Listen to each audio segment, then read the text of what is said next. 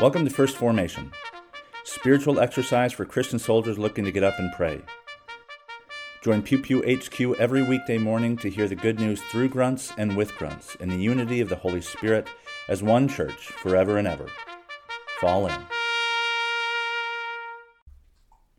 Hello, and welcome to First Forward, um, my very first First Forward, and this one is for the lectionary reading for Sunday, November 19th. Now, this is just an introductory, kind of a, a beginning sampling of First Forward, but the idea behind First Forward is that these will be released to subscribers in advance and then made public or free on the day that they apply. So I'm recording this on the 17th of November, just a couple days before. And our readings, I will not read the readings for Sunday. Um, I will, however, provide some amount of commentary to every passage provided by the Vanderbilt Library lectionary um, uh, database. You can find that at lectionary.library.vanderbilt.edu. Um, and this morning's for November 19th are a couple of doozies. We have Judges 4, Psalm 123, Zephaniah 1, Psalm 90, 1 Thessalonians 5, and Matthew 25. Now, Judges 4 is particularly important for military families because in Judges 4 we have Deborah. Deborah, who is a fiery woman, um, is a prophet as well as the judge of Israel in Judges 4 and 5 a bit about her name. Her name, Devorah, uh, appears, and she is called the Isa Lapidot. Isa is woman, it's sometimes used for wife, and translators have frequently translated Isa Lapidot as wife of Lapidot. However, Lapidot does not occur anywhere else in the Hebrew Bible, and it's very rare in outside Hebrew literature. There's some modern Hebrew last names, Lapidot, but it is basically the plural form of lapid, which is torch or flame, the same that Samson uses to light the fox's tails on fire, the same torch that Gideon uses to smash before he overtakes an enemy camp. Um, and so these torches or flames could also simply be a way of describing Deborah as a fiery woman. It is not necessary that she is a wife of Lapidot. There is no other Lapidot, and there's no male attached to her other than Barak, who she calls forth from Kadesh Naphtali. Kadesh is a priestly Levitical refuge city in the region of Naphtali. Barak himself is a member of the Naphtali tribe, and he leads 10,000 uh, Israelite soldiers from his own tribe of Naphtali as well as the tribe of Zebulon. Naphtali and Zebulon are recurring um, uh, themes in the uh, conflict literature of the Hebrew Bible. They are almost always the ones called first to battle. Um, Barak, who, um, as I've said, comes from Kadesh, the holy city in the in the region of Naphtali, is very similar to Jesus, whose anglicized name is actually Joshua, who comes also out of a holy city Nazar or Nazara, uh, which also is a form of holiness in Numbers uh, 16, the Nazarites. This word is kind of uh, ambiguous. It's sometimes not even translated in the Greek, um, but it's another kind of holiness, and I point this out. You can read about it in Jesus' hometown at the training room. And so you have a woman who calls forth Barak, a, a holy city, uh, calls forth a military commander to lead 10,000 troops at Mount Tabor. Mount Tabor is also the historic site of the Transfiguration, where Jesus is transfigured beside Elijah and Moses before uh, Peter, James, and John, I believe. Um, so there's a whole lot of symbolism that connects Judges 4 to the New Testament and Jesus.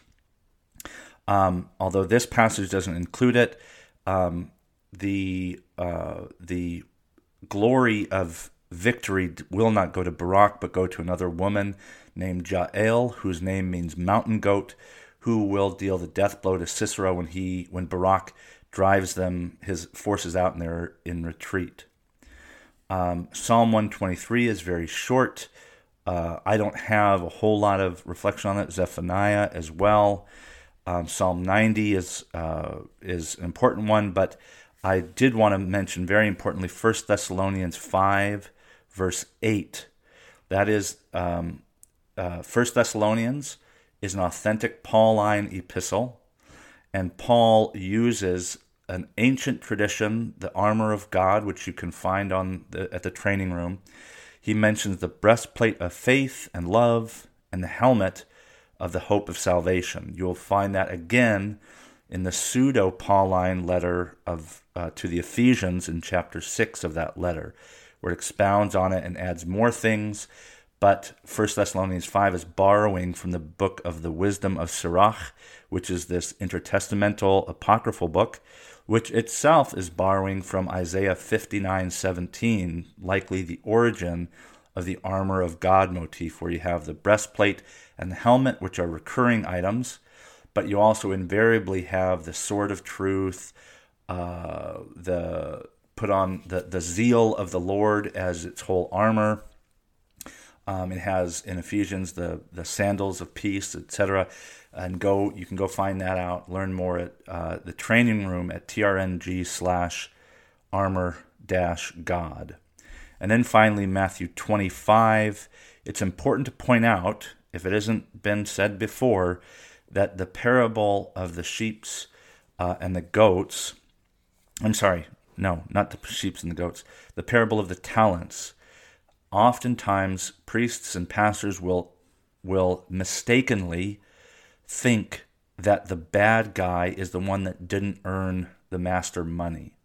But Jesus here is drawing upon actual historical occurrences that he would have understood and noticed and been told about when he was a kid.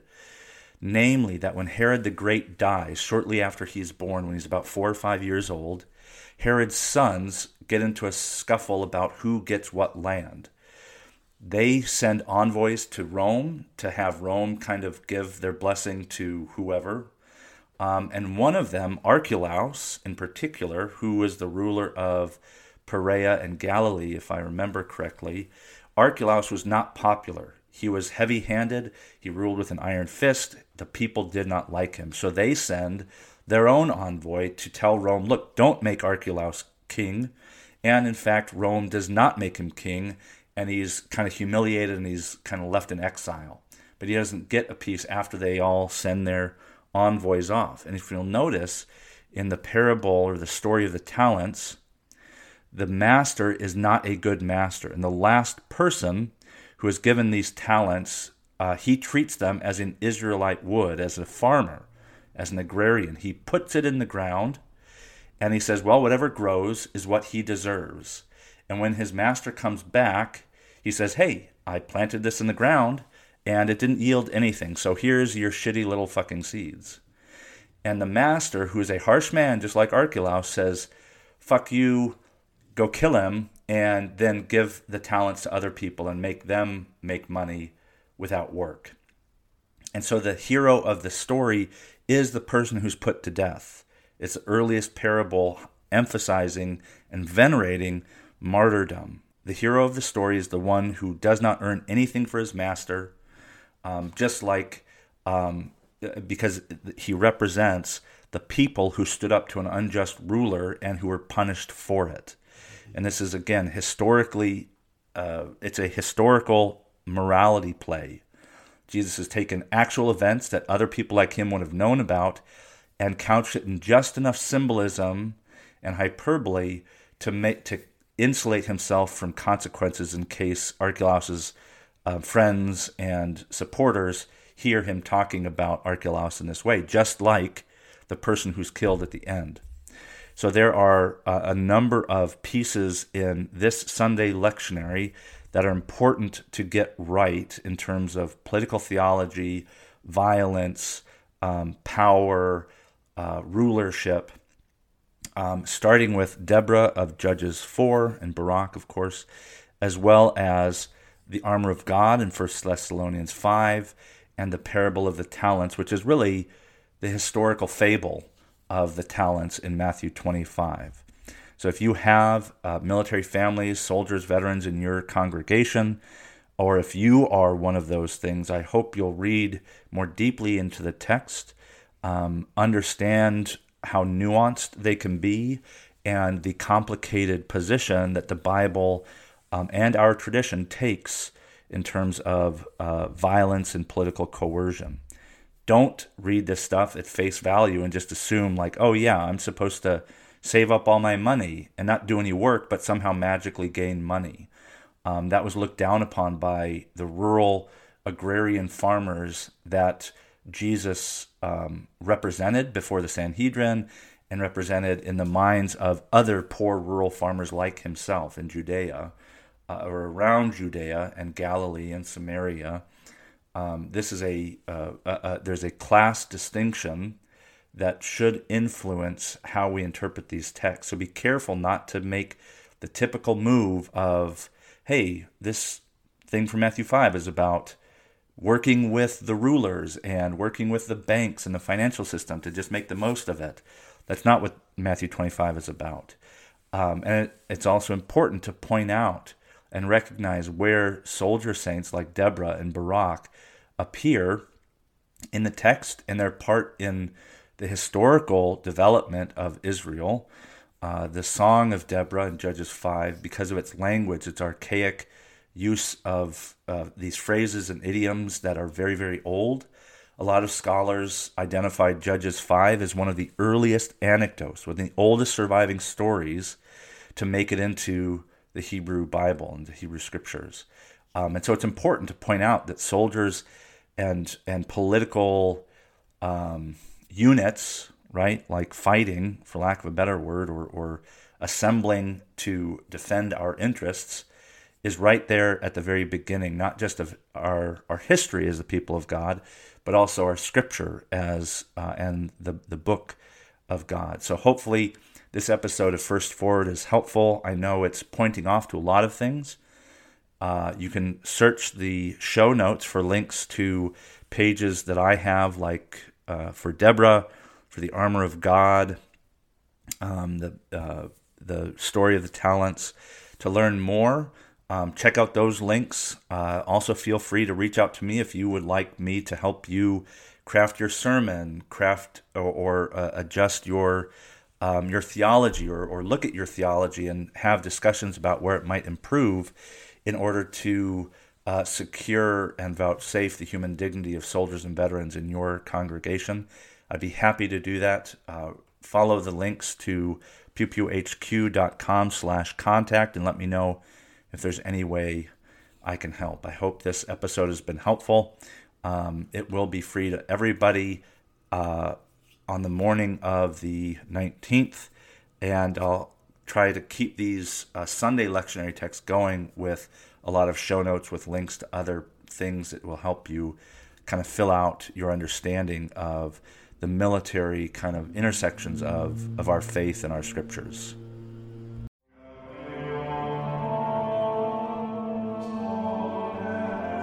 Thank you for falling in to First Formation, where Pew Pew HQ shares morning prayers for the humble, hardy folk caught in the crosshairs of God and country. If you like what you've heard, you can participate in one of the three following ways. First, you can support the podcast by clicking the link in the show notes. Or, if you serve military families, subscribe to First Forward, a paid subscription feed providing commentary on Sunday lectionary texts a week in advance. Use it for sermon prep or just because you support the troops. Second, you can become a co host by recording a lectionary reading for a future episode. Instruction will be provided, and you don't have to be a grunt to collaborate with Pew Pew HQ in this or any way. Finally, you can also record and send prayer requests of a minute or less. Prayers can be included in an episode, read anonymously if you wish, or kept private for me to pray for off of air. So there you have it three ways to participate in First Formation. I hope you'll continue to listen even if I haven't convinced you to fall in. This has been Brother Logan Isaac, always faithful, always family. Semper Familia.